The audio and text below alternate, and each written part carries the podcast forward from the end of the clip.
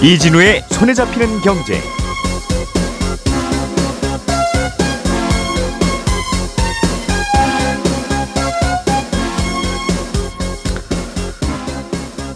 안녕하십니까 이진우입니다. 어, 내가 전세로 살던 집이 경매로 넘어가면 이 낙찰된 경매금으로 전세 보증금을 어찌어찌 돌려받을 수는 있습니다. 그런데 만약에 집주인이 세금을 제대로 안 냈다면 그 세금을 먼저 다 갚아야 그 다음으로 내 보증금을 돌려받습니다. 그래서 정부가 세입자들이 집주인의 체납세금 여부를 집주인 동의를 안 받아도 알 수 있도록 제도를 바꾸기로 했는데 여전히 한계가 있다는 지적도 함께 나오고 있습니다. 이 얘기 좀 들어보죠. 어, 자동차 사고를 당한 후에 꾀병과 엄살로 입원 기간을 늘리고 보상금을 더 받는 이른바 나이롱 환자를 예, 줄이기 위한 정책이 내년부터 추진됩니다. 또 상장 기업이 인수합병을 할 때 대주주 지분뿐만 아니라 소액주주들의 지분도 의무적으로 다 인수해야 하는 제도가 다시 도입됩니다. 어, 이런 뉴스들도 자세하게 좀 들어보겠습니다. 12월 27일 화요일 손에 잡히는 경제 광고 잠깐 듣고 시작합니다.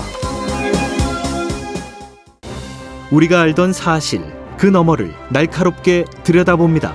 평일 아침 7시 5분 김종배의 시선 집중.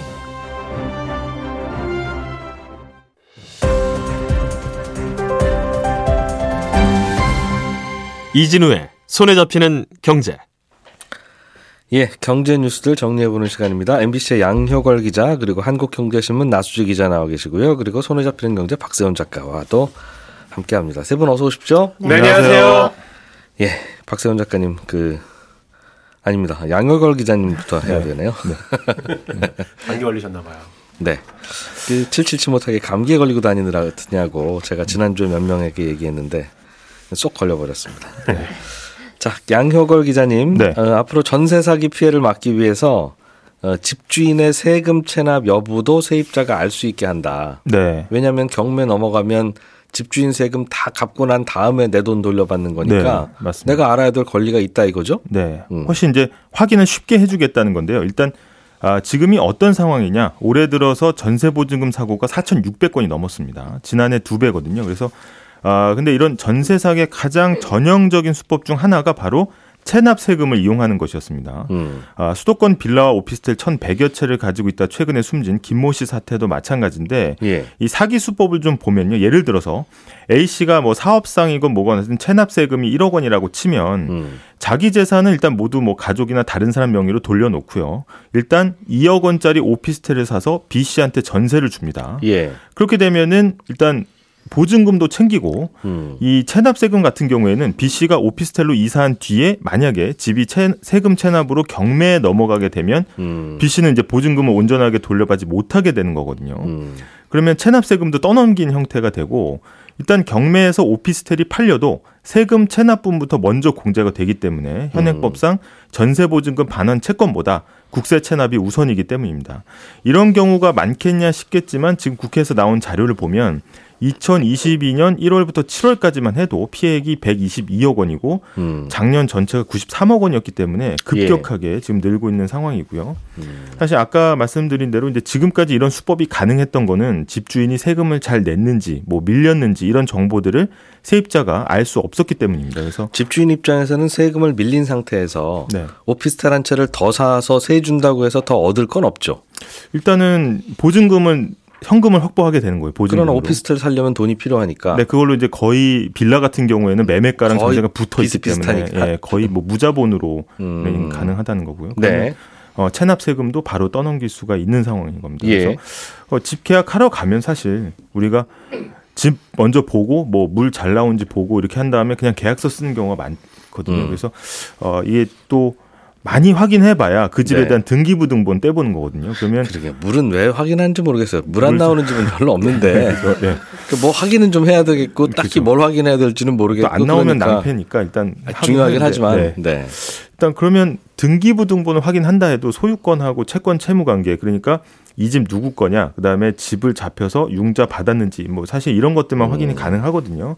세금 체납은 확인이 안 됩니다. 그러면 어 집주인한테 뭐 국세 지방세 완납 증명서 좀 제출 바랍니다. 이게 하기에도 사실 현시에서는 쉽지 않거든요. 그래서 예. 게다가 집주인이 저는 보여드리기 싫은데요 하면 방법이 없었거든요. 음. 근데 이 부분이 바뀌는 겁니다. 그래서 내년 4월부터 어, 집주인의 동의 없이도 미납 세금을 어, 전국 세무서에서 볼 수가 있습니다. 음.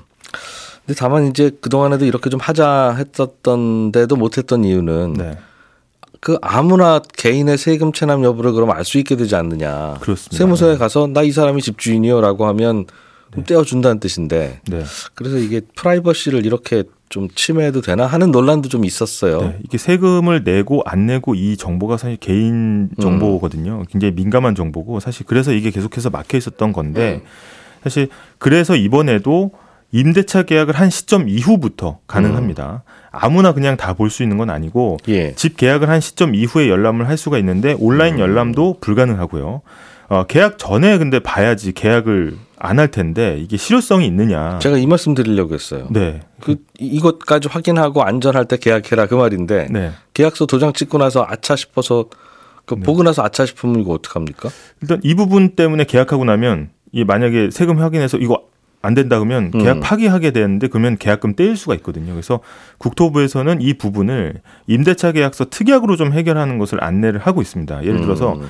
이 계약 후에 임차인이 확인해서 체납 내역이 드러나면 계약 해제 하- 해지하고 귀책을 임대인으로 하겠다. 그러니까 한마디로 음. 세금 안 내서 생기는 문제는 집주인 책임이니까 계약금 다시 주셔야 합니다라고 이렇게 특약 사항을 넣는 거죠. 음. 이런 문구를 넣으면 해결할 수 있다는 건데 사실 이제 국토부도 이 부분을 알고 있습니다. 그래서 이 부분은 이제 앞으로 주택임대차 보호법하고 법률 시행령 일부를 개정해서 음. 뭔가 좀 사전에도 조치가 가능하도록 가계약 상태에서 가능하도록 조치를 하겠다는 입장입니다. 예. 지금 지금은 그럼 앞으로는 이렇게 하면 되고 네. 지금은 이미 세입자인데 집주인이 세금 체납을 한 사실을 아 확인을 못 하고 들어와 버렸네. 네.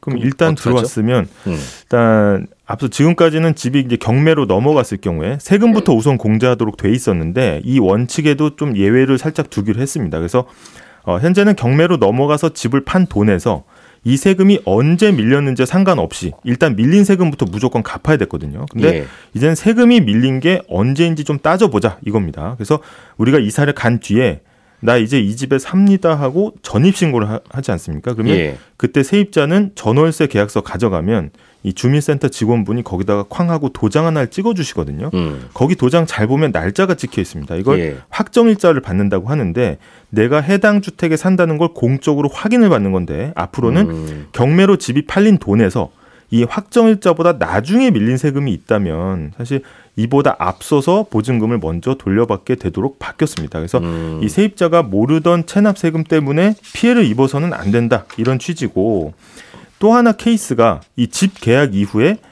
어, 체납 세금이 많은 집주인으로 음. 불량 집주인으로 소유권이 넘어가는 경우가 있거든요. 그러면 새 집주인이 밀린 세금이 많다 하더라도 음. 이전 주인이 안 낸 세금 범위 안에서만 보증금보다 우선해서 가져갈 수 있도록 약간 이 우선순위를 조금 조정했습니다. 음. 사실 이거는 대법원 판례에 있었는데 이번에 좀 명확하게 어, 법에 이제 명시를 한 상황입니다. 그 중간에 전세 살다가 집주인들이 바로 서로 바뀔 수도 있는데 맞습니다. 어, 바뀌고 난 다음 집주인이 세금 체납을 했더라도 네. 그걸로 인해서 내가 피해를 받지는 않는다는 그렇죠. 거죠. 이전 집주인의 세납 음. 세금 체납 그거까지만 이제 우선해서 음. 어, 밀린다. 그것도 네. 내가 확정일자 받기 전까지 밀린 세금 네 맞습니다. 음, 네. 그것만 확인하면 된다는. 네, 맞습니다. 그러니까 네. 세입자는 자기 할 일만 다 했으면 그 확인 의무를 했으면, 어, 떤 네. 일이 벌어져도 관계 없도록 해준다는 거죠. 일단 최대한 배려를 하겠다는 게 음. 우선순위 변제해서. 네. 그러니까 듣고 나면 당연한 얘기인데 맞습니다. 이건 좀 당연한 얘기는 이게 우리나라 전세제도 있었던 게 얼마 만인데 이게 이제 바뀌어서 네, 그 동안에는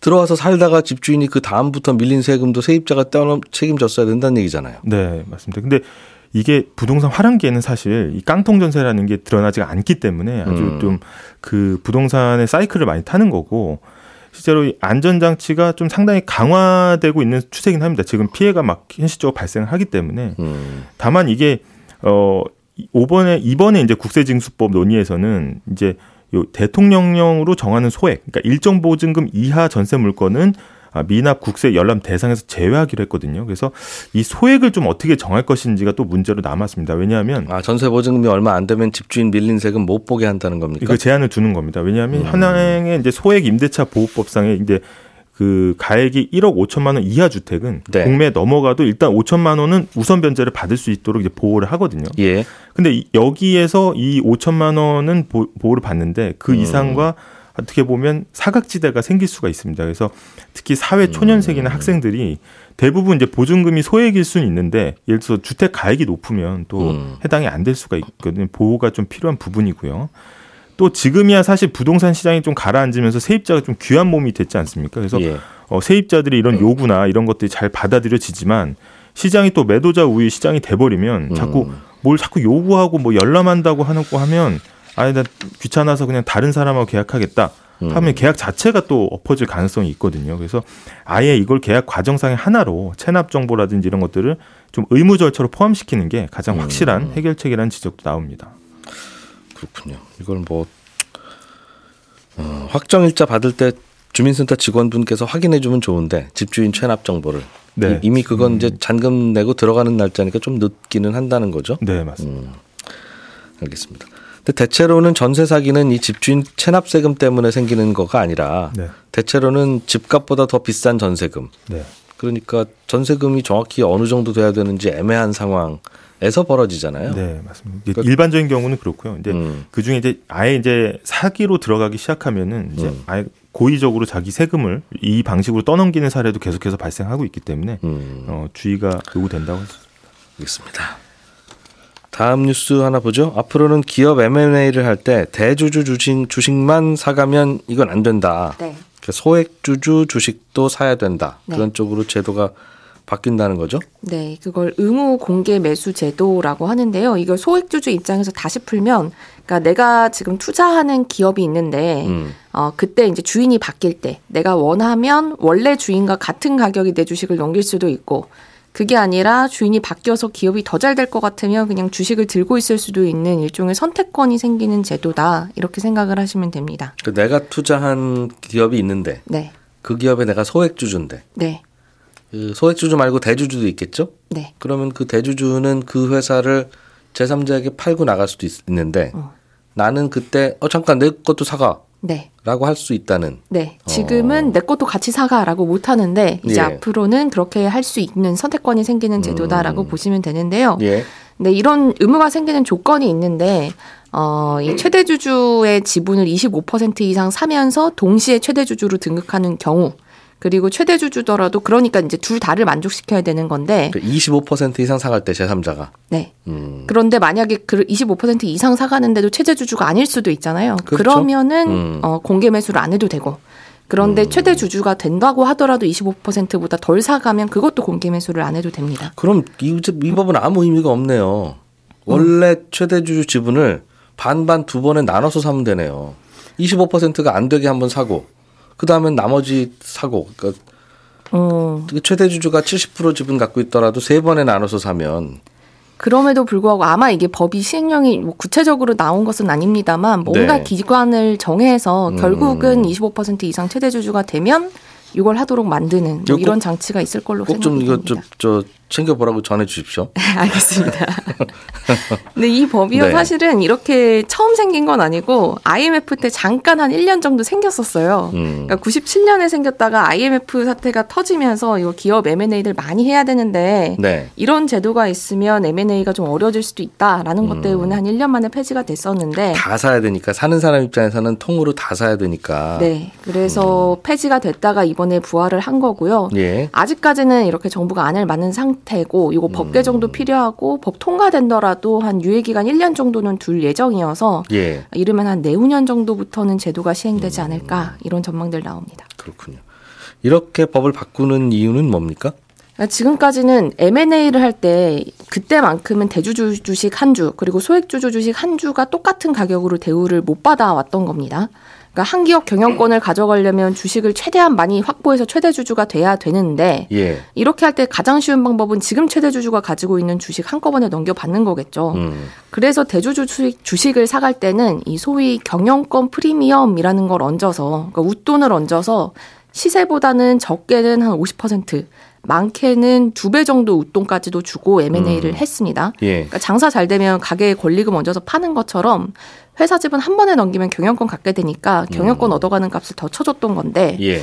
근데 소액주주 입장에서 보면 대주주는 저렇게 웃돈 받고 주식을 넘기는데 음. 똑같은 시기에 내 주식은 당장 시장에 내다 팔아도 그만큼 값을 받지 못하니까 네. 같은 주식인데 왜 대우를 다르게 받냐라는 불만이 음. 있었고 이런 것 때문에 M&A 할 때는 대주주랑 같은 값에 소액주주 주식도 넘길 수 음. 있게 하자라고 제도를 만든 겁니다. 그러니까 대주주 지분이 60% 있는 회사라도 저 대주주 지분만 가져오면 저 회사 경영권은 내 거네 네. 싶더라도 나머지 40%가 내 것도 같이 사가요 라고 하면 그 인수하는 쪽에서는 100%를 다 사거나 아유 그럼 비싸서 못 사 하면 안 사거나 둘중 하나를 선택하라는 말이군요. 네. 근데 사실 이게 또 그 비율상 문제 때문에 이게 한 가지 허점이 있는데 원래대로라면 그러니까 다른 나라에서 도입하고 있는 의무 공개 매수 제도라면 원래 나머지 지분 전체에 대해서 다 주식을 사가라라고 했을 때 음. 주식을 사는 쪽에서 사야 될 의무가 있습니다. 예. 근데 지금 만들어진 법안에 약간 하- 하나의 치명적인 허점이 뭐냐면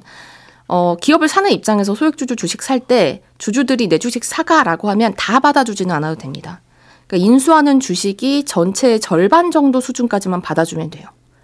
그 무슨 말이죠? 네. 그러니까 이를테면 제가 이 기업을 하나 삽니다. 예. 그럼 대주주 지분이 한 30% 정도예요. 음. 그러면 한 절반까지는 20% 정도가 남잖아요. 그50% 되기까지는 네, 예. 50%까지 20% 남는데 음. 그럼 소액주주들한테 제가 주식 어 사가라고 신청하실 분 이렇게 물어봤을 때 네. 20%보다 적게 신청을 한다. 그러면 그냥 음. 그 정도만 사주고 끝내면 되고. 대주주 지분 30%는 그대로 다 사가고 네, 그럼 예를 들면 대주주 지분이 49%인 기업이 있으면 네, M&A를 할 때 인수자가 대주주 지분 49%는 사고 나머지 51% 소액 주주들이 내 것도 사가요라고 하면 그 중에서 딱 1%만 더 사고 끝내면 된다는 겁니까? 네 그렇게 하면 됩니다. 그러니까 경쟁률에 맞춰서 또 만약에 너무 경쟁이 치열하다 그러면 그걸 다 사주지 않고 그냥 경쟁률에 맞춰서 우리 예를 들어 공모주 청약할 때처럼 예. 일부 주식만 사주면 됩니다. 전체 50% 지분이 필요하면 네, 대주주 지분도 반만 사가고 어. 나머지 소액주주 지분도 반만 사가라. 그러니까 그 상황에서도 대주주와 소액주주가 서로 권리의 차이는 없게 어허. 그렇게 만들면 이해가 되는데 네.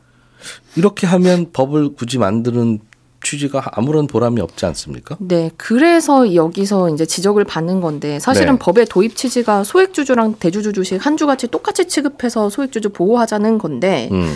인수하는 쪽에서는 전체의 절반까지만 어, 마- 사도 되니까 이렇게 네. 되면 소액주주 입장에서는 어, 내가 보유한 주식의 일부는 대주주랑 똑같은 취급을 받고 음. 나머지 주식은 지금처럼 경영권 프리미엄을 누리지 못하는 주식이 돼서 이게 좀 취지에 맞지 않는다라는 비판이 나오는 겁니다. 음. 그러니까 애초에 이 제도를 개선하려는 취지가 이런 거라면 바꿔야 될 텐데 왜 정부가 이렇게 안을 만들었어요?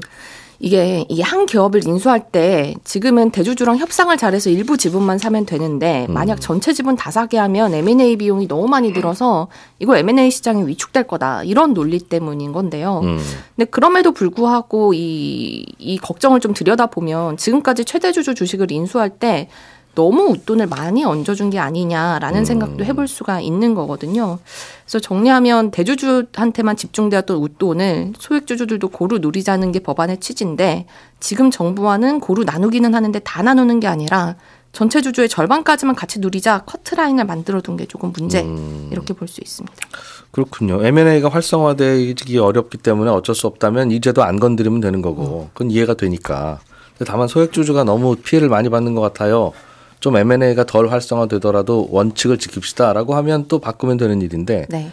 지금은 굉장히 어정쩡하네요. 그 어느 중간을 선택하려고 하다 보니 좀 이런 그 회- 최대 주주가 같습니다. 50% 지분 갖고 있는 기업의 나머지 소액 주주들은 이번 제도 변화로 아무런 혜택도 없는 거 아닙니까? 그렇죠. 똑같습니다. 예전과. 음. 그렇군요. 이것도 좀 생각 좀 잘 해보라고 전해주세요. 알겠습니다. 아직 법안이 통과가 돼야 되니까요. 알겠습니다. 예, 박 작가님. 네. 내년부터 자동차 보험에 변화가 좀 생깁니까? 1월 1일부터 달라지는데 자동차끼리 사고가 나면 차 수리비는 각자의 가실 비율에 따라 나눠서 부담을 합니다. 많이 잘못한 사람이 많이 내는 구조인데 예. 사람이 다친 경우에 사람 치료비는 적용되는 게 좀 달라요. 내 치료비는 상대방 보험사에서 상대방 치료비는 내 보험사에서 전액을 다 물어주는 그런 구조로 돼 있습니다. 음. 내년 1월 1일부터는 경상 환자인 경우에 한해서 달라지는데 경상 환자라는 건 뭐 얼굴에 3cm 미만의 찢김, 약간 근육의 염자 정도, 오.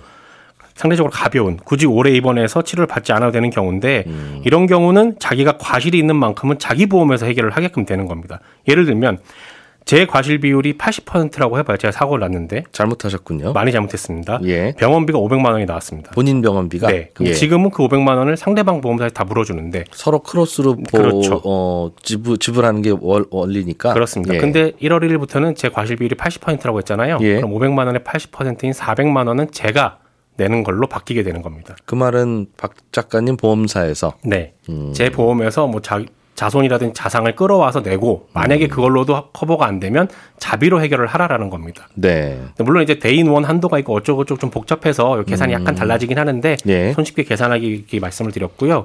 이렇게 바꾸는 이유는 경상 환자들 같은 경우에 일명 나일론 환자들이 좀 많았습니다. 가볍게 다쳤는데도 불구하고 상대방에서 보험사에서 다 치료비를 물어주니까 음. 길게 오래 입원을 한다든지 아니면 안 받아 되는 안 받아도 되는 검사를 굳이 받는다든지 음. 하는 바람에 어차피 내 치료비는 과실 비용과 무관하게 당신이 부담하는 거니까 서로 그렇습니다. 음. 그래서 내년 1월부터는 경상 치료인 경우에 올해 네. 치료를 받고 싶거나 하시면 음. 당신 보험으로 해결을 하십시오.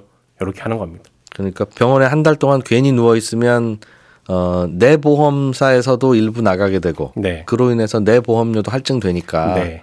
어, 엄살의 리스크를 좀 만들자 그 말이군요. 그렇습니다. 그리고 4주 초과해서 뭐 치료를 받고 싶은 경우에 지금은 진단서를 안 내는데 네. 내년 1월 1일부터는 진단서도 내게 했고 진단서에 적혀 있는 기간만큼만 치료를 하고 그 치료비에 대해서 보험사가 보험금을 지급하는 구조로 바뀌게 됩니다. 아 진단서에 나와 있는 것만큼만 딱 해준다고요? 네. 아 그건 좀 위험한 것 같습니다. 그 얘기를 저도 어제 금감원 쪽에 그러니까 물어봤었는데 네. 아프다는데 아픈데 진단서에서는 아 이 정도면 안 아픕니다라고 할 수 있는 걸 할 수도 있죠. 물론 이제 엄살도 있고 나이롱 환자도 있고 있으니까 그렇지만 진짜 아픈 분은 어떻게 할 겁니까 그럼? 그렇죠. 그런 문제가 아플 수. 있는데? 네. 어. 근데 경상 치료라는 게 12에서 14등급이 굉장히 경미한 사고이기 때문에 음. 그런 건 좀 없지 않겠냐라고 보는 것 같습니다. 얼굴이 2.5cm 찢어져도 경상 환자라고 분류하는데 그래도 되나요? 그걸 저한테 물으시면 알겠습니다. 그것도 좀 신경 써달라고 좀 전해주세요. 알겠습니다.